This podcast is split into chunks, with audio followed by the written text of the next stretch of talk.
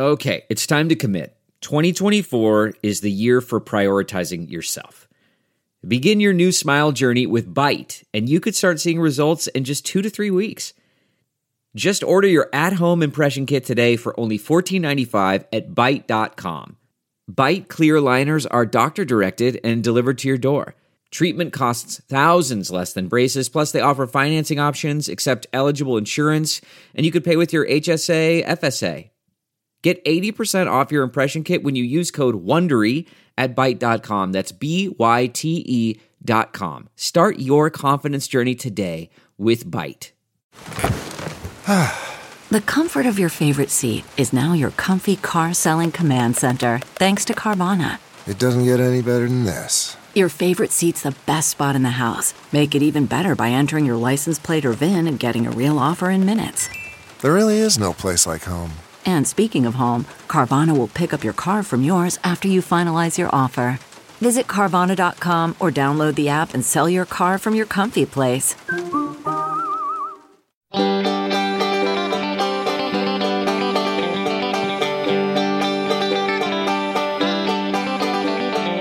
Welcome to the Caixin Sinica Business Brief, brought to you by SupChina. Each week, we bring you a roundup from the world of business in China from Caixin, China's authority on business and financial news, as well as interviews with Caixin Global reporters and editors. I'm Kaiser Kuo from the Sinica Podcast. And I'm Ada Shen in Paris. First, a look at this week's news. China's currency continued weakening last week and hit its lowest level in a year as escalating trade tensions between China and the U.S. eroded market sentiment. Investors are also betting on monetary easing. Thursday was the last time since August 2017 that the yuan's rate fell below the psychologically important level of 6.7 per dollar. Analysts had been widely expecting that China would weaken the yuan to offset the impact of growing U.S. tariffs, but the central bank has reiterated that it will keep the yuan stable. Investor sentiment is also driven by speculation that China will move toward monetary easing amid mounting concerns over tightening domestic liquidity that has squeezed businesses. Speaking of the yuan, it grew more international over the course of last year thanks to a sound Chinese economy and closer trade ties among countries participating in the Belt and Road Initiative, according to a new report. The RMB Internationalization Index, an indicator that tracks the prevalence of the yuan in international economic activity, rose 45% in the fourth quarter of 2017, according to the Renmin University report. China has been eager to get more international business conducted in the yuan but the country's capital controls, exchange rate policy, and the currency's recent weakness have stood in the way. Two U.S. companies specializing in Hyperloop, a futuristic transport technology using high speed pods zipping through sealed tubes, have secured funding from Chinese sources to advance their high cost development.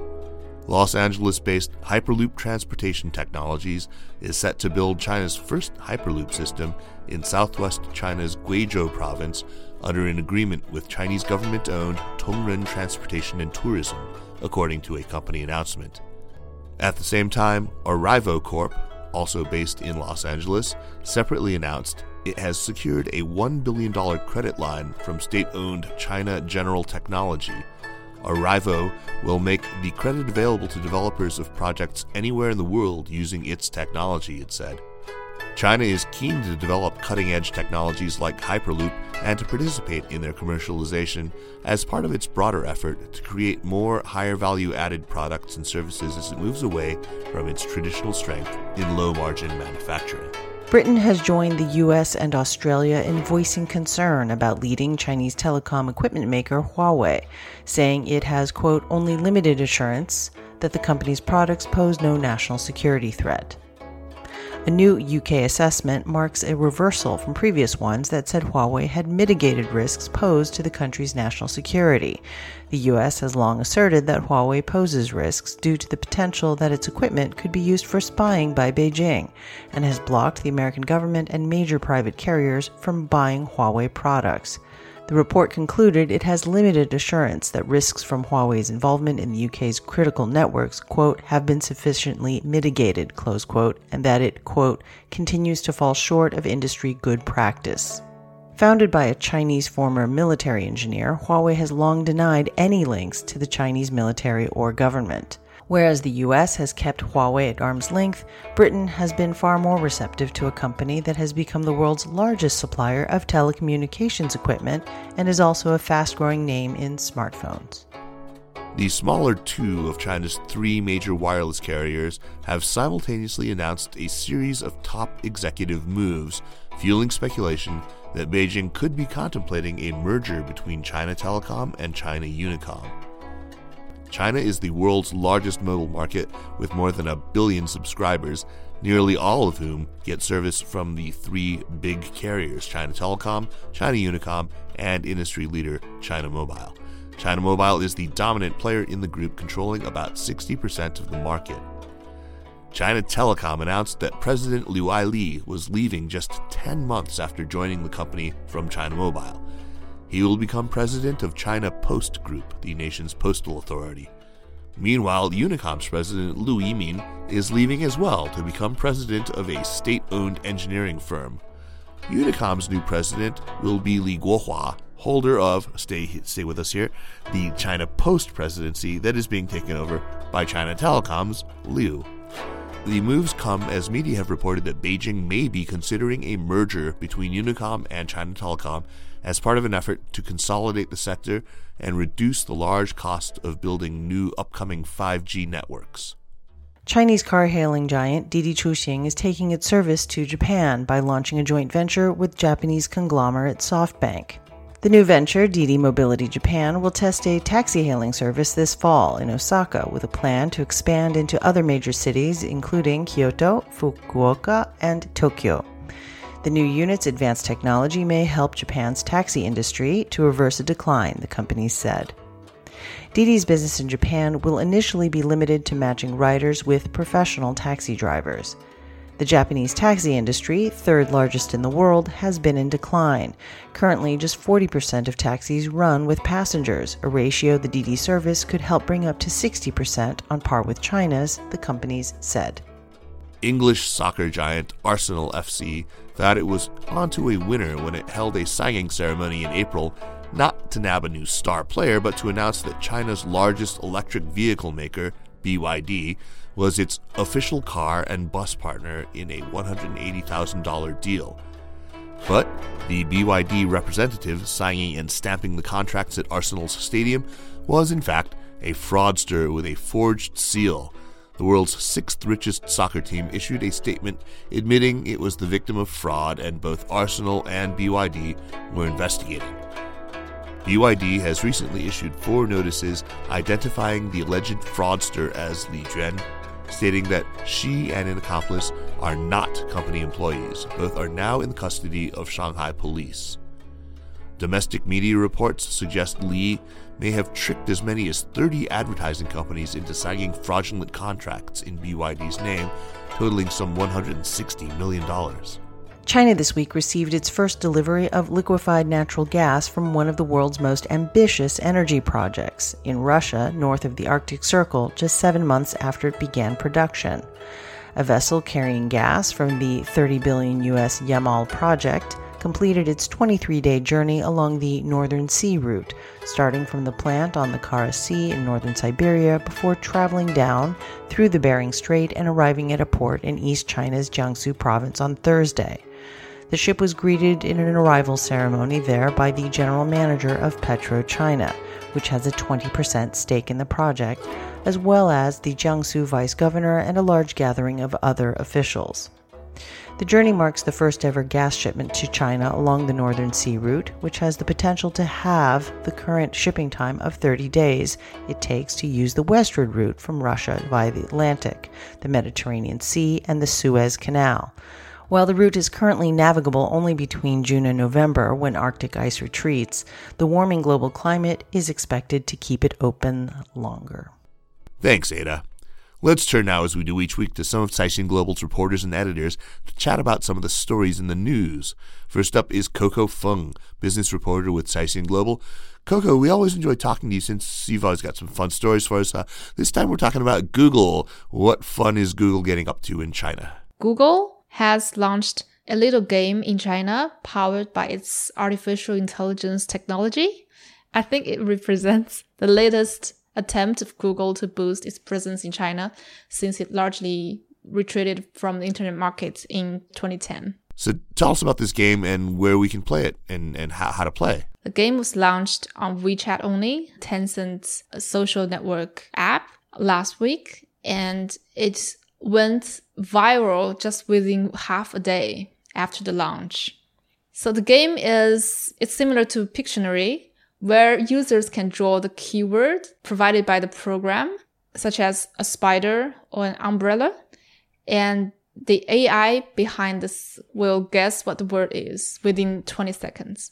Yeah, and people can share the screenshots of their drawing, which are very funny, on their WeChat's timeline, so it goes viral very quickly. So if it doesn't guess within 20 seconds, it's it's actually that you've lost, not not that Google has lost, right? Right, right, right. So what's the game called in English, and uh, what's its Chinese name too? It is called Guess My Sketch and 猜画小哥 in Chinese.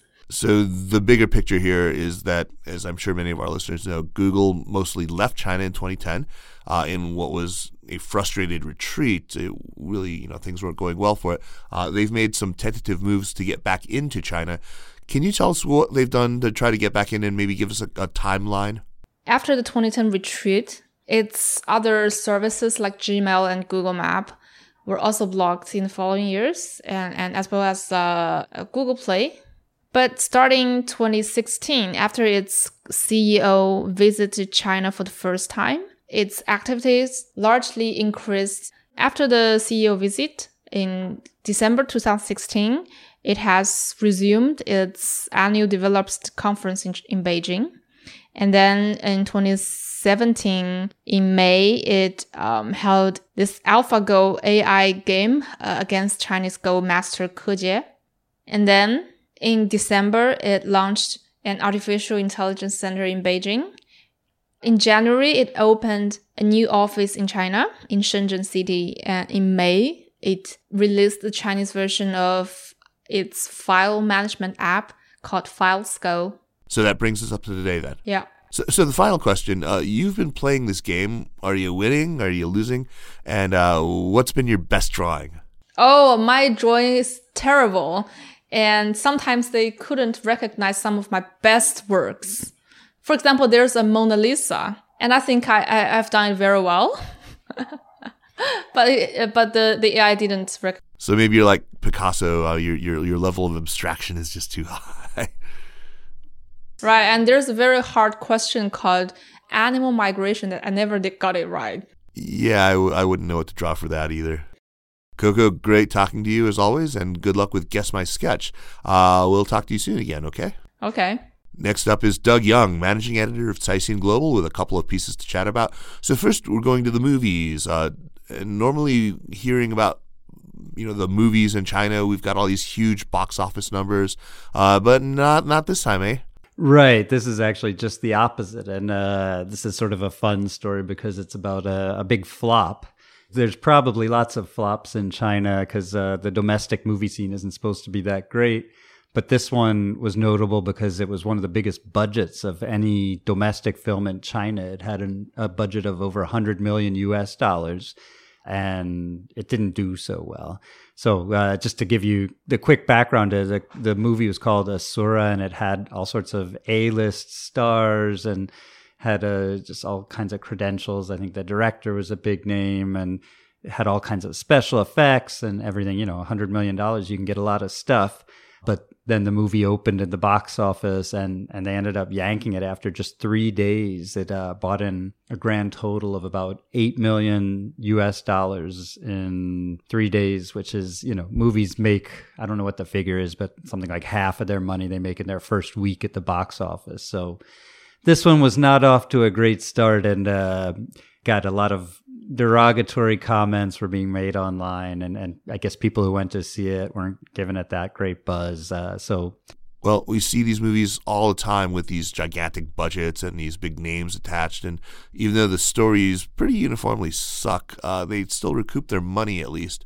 Uh, what what what do we think happened here? Was it just a case of an abjectly terrible script? The producers are pointing the finger at, at this one Chinese website that I guess is responsible for generating a lot of the buzz, a site called Maoyan, saying that they were panning it and there were also some other big movies, some big Hollywood movies in theaters. So there, there were a bunch of factors. And then there are some people out there who are saying that this actually may, may have been a stunt or not, not a stunt, but a tactic. They saw this movie was, was sort of tanking. So rather than let it keep tanking, they yanked it, get the publicity, and, and then they may actually re release it, which makes sense. I mean, if they put a $100 million into it, just to take it after three days seems a little bit, uh, you know, be a huge loss. So some people are saying they may re-release it at another day, you know, when there's less competition because summer is typically a very competitive time at the box office.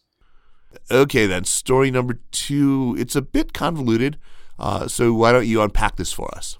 Yeah, story number two is is a fun story. It's connected to the World Cup. There's this company called Vatti, V A T T I, is a Chinese company. They're a maker of, of kitchen appliances. They make like those fans that you know ventilate your kitchen and and hot water heaters and stuff like that. They got this bright idea that they were going to sponsor Team France. Uh, which you know is fine enough. Uh, but then they decided since we're sponsoring Team France, we'll do a promotion, basically guaranteeing that France, if they win, will give you refunds on on particular products purchased within a particular period. And you know what are the chances? Uh, you know, they put out this promotion before the tournament began, and, you know, no team is ever that heavily favored at the beginning. But guess what? As any football fans out there, soccer fans out there will know, uh, France actually ended up winning. So uh, Vatti ended up with uh, a lot of refunds on its hands. And, and before we talk about that, I, I, think the irony needs to be noted that even though Vatti was sponsoring France, in fact, they've basically been betting against the French team, right? Yeah, they're sort of betting against them. But, uh, you know, people looked at this promotion and said actually that Vatti got a lot of publicity out of it because a lot of media, you know, including Caixin, we reported on this. And God knows we've never ever written a report about Vatti before because it's just not that big of a name. It's like a very second tier appliance maker. So they got a lot of publicity out of it. And then some icing to the cake is uh, we did a little bit of spade work afterwards to find out how much Vatti was actually on the hook for.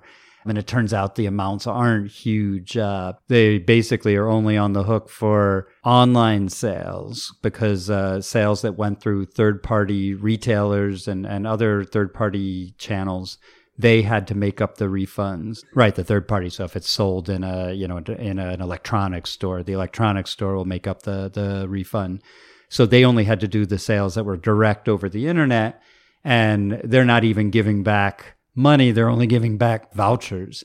And the vouchers are good for other online marketplaces. They're they're not completely worthless. They're not only vouchers for other Vatti products. You can buy things on Tmall, which is a very popular shopping place. So it's it's not worthless vouchers, but you know, for anybody who thought they were just going to get some cash back and these free appliances, they will have a, a second thing coming. And, and apparently some of them have been complaining a bit at least to me, this sounds like quite a marketing coup for Vatti. uh, as long as the, the backlash isn't too big.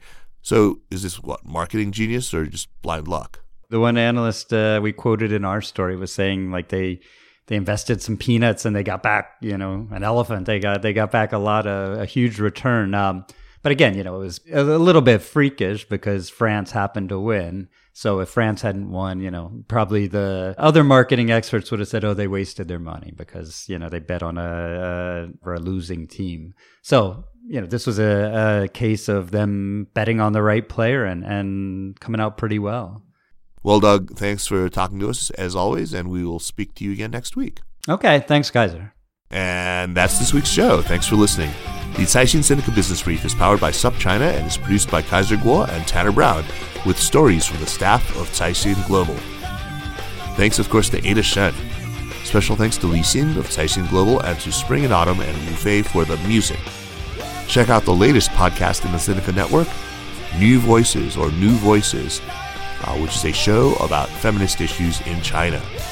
Be sure to follow the news from China every day at SupChina. Sign up for our free email newsletter at supchina.com.